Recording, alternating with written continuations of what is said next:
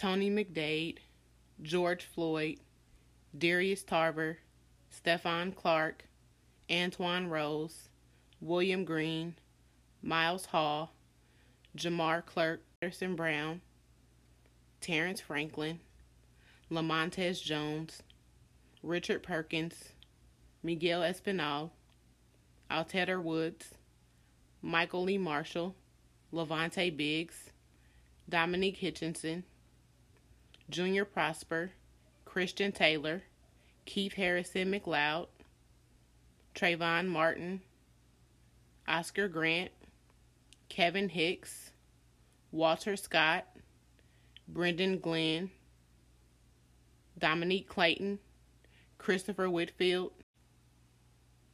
Hey, bestie gang, it is your girl Candace here. Today I am solo on this mission.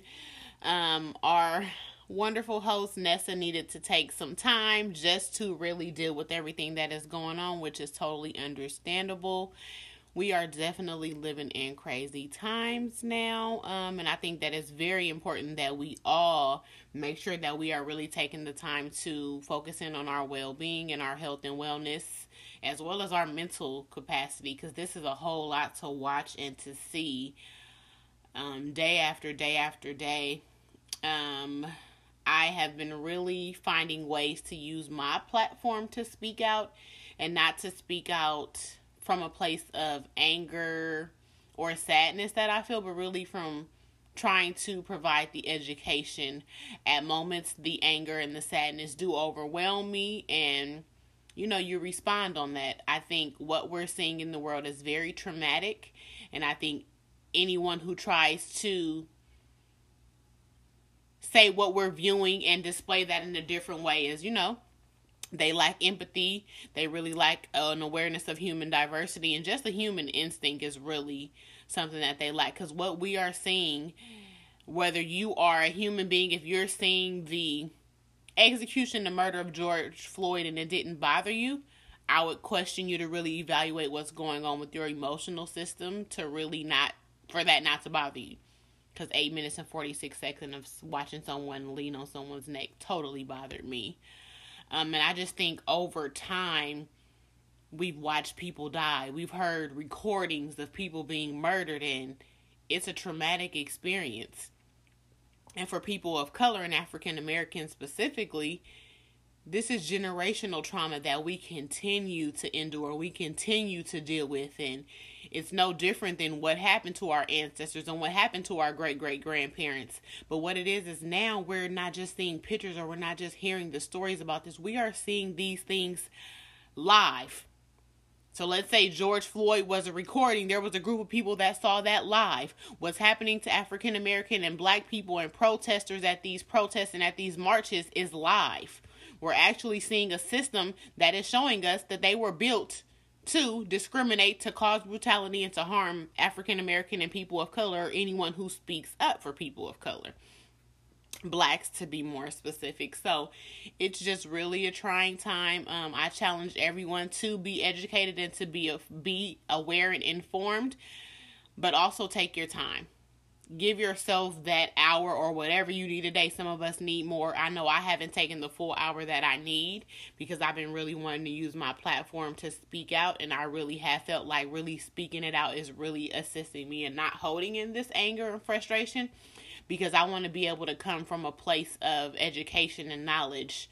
Um, I also want my nephews to be able to understand that what I'm speaking to them about is not me wanting to have them fearful. I want them to be enlightened and I want them to be woke and aware so that if they have to endure these situations, they will know how to present themselves at this point in time.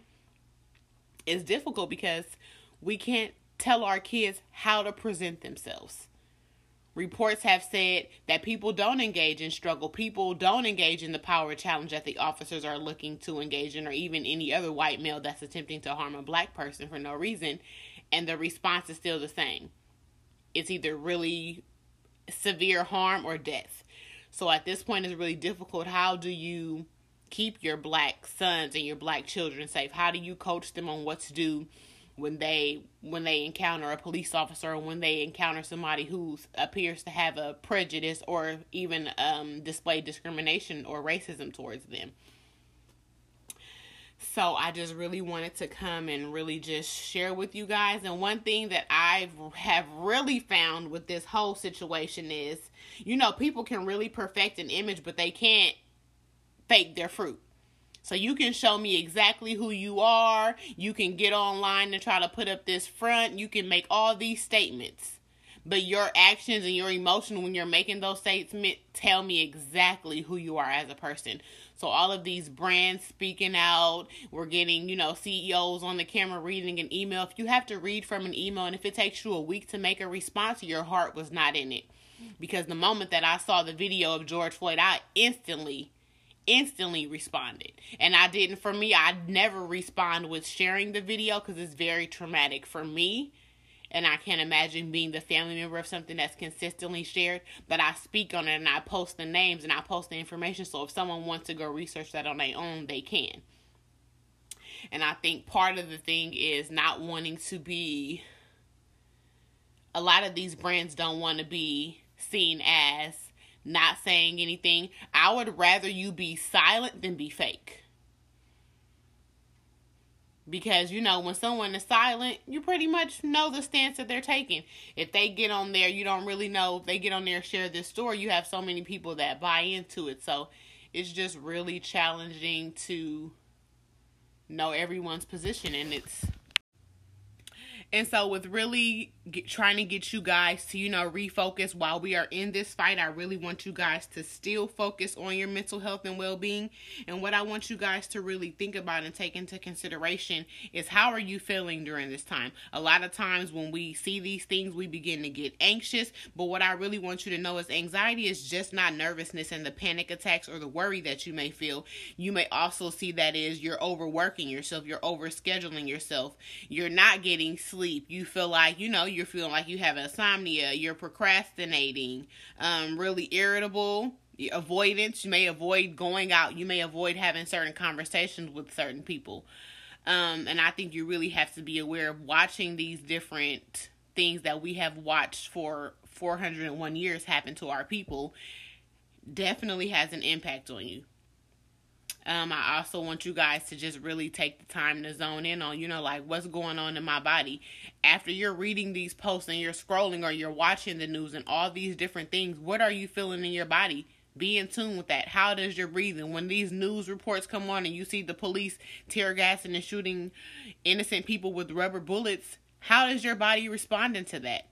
You really need to take notice of that because a lot of this is impacting uh, I'm seeing I'm seeing and hearing from people that they haven't slept in literally 24 hours or that they've been up just trying to research and educate themselves more um, paying money to this cost to that cost volunteering writing letters writing emails we definitely have to be in this fight together, but we can't fight the fight with all of our brothers and sisters next to us. And we need you healthy, emotionally, mentally, and physically to be next to us. And right now, I can't say any of us are where we want to be emotionally. So we have to take the day to day care. And literally, when I say day to day, I mean after three hours of seeing these news reports and you seeing all this stuff on social media, take a break. You need to be giving yourselves at least 10 minutes to an hour to really try to detach from that. You guys, this is generational trauma that we are reliving and reliving every time we watch one of these videos, in our mind plays something that has happened to our family member, a story that we have heard that happened to one of our ancestors or our great grandparents during slavery or back in, you know, just racial discrimination. All those things are replaying. So we really have to be mindful that every time we see a new report, we relive another trauma. So, um, I just think it's a really trying time for a lot of us. Um, part of me is lost for words. Part of me is really angry, and I want to make sure that I don't relay that to you guys because I always want to come to you guys with something really refreshing and knowledgeable and something that's tangible that you guys can really take and go with. And at this moment, I wanted to just really come and be very authentic with you guys that even with the profession I am, I'm a human being, and this has been very hard. Um, I have African American brothers, I have nephews, and my nephews don't look like they're 12 and 14 year old boys. I mean, they're almost six foot. So when I think about somebody just pulling over my nephews because they're black, and although my nephews are mixed, they're African American and Hispanic, they don't look it. They look just like black boys. And that's what anybody white or a police officer will consider them black boys and they'll consider them a threat. And so that's really hard to really just process that somebody can see them and consider them a threat just because the color of their skin and they'll act on that. And that is something very, very, very difficult to process and to deal with and to really have to have the conversation with them. Because at 12 and 14 years old, there's a lot that we can explain, but at their level of development, it's a lot that they won't really feel really fully be able to break down and understand and process. It's kind of like the surface. We can touch the surface with them, but at their level of development, they won't fully understand and really be able to break down and grasp what that is. So it's just very, very, very difficult. And you know, family having your own experiences of I know my brother was racially profiled and it was that's exactly. It was just racism and racially profiled. He was um, handcuffed and taken away to, whew, taken away for hours and just sat there because they said he fit the description.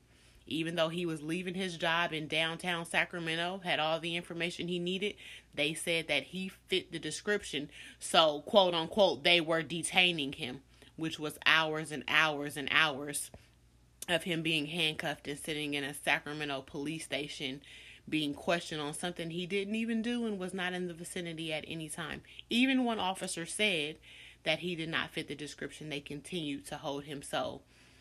A lot of things, and I was in Sacramento. It also happened when my brother was a teenager when we lived in Oakland, and just you know knowing these things hearing the stories of my uncles and my grandfather who lived in Americus Georgia, what he endured, what my grandmother endured, what my uncles endured, not only being pastors, but being pastors in the military, the army, and the navy, and still having to deal with these things as African American males. And it's just really hard. And I don't think people really understand the trauma that we endure as an African American, not being able to go places that other races and other cultures will go and wear those things. Like you have to worry about having your hood on, having a scarf on. When you go into the store, you can't have the same purses that other people would have because they'll think that you stole, or you walk down aisles in a certain manner to make sure and you angle your body in a certain way to make sure that people can always see you so that they don't accuse you of stealing.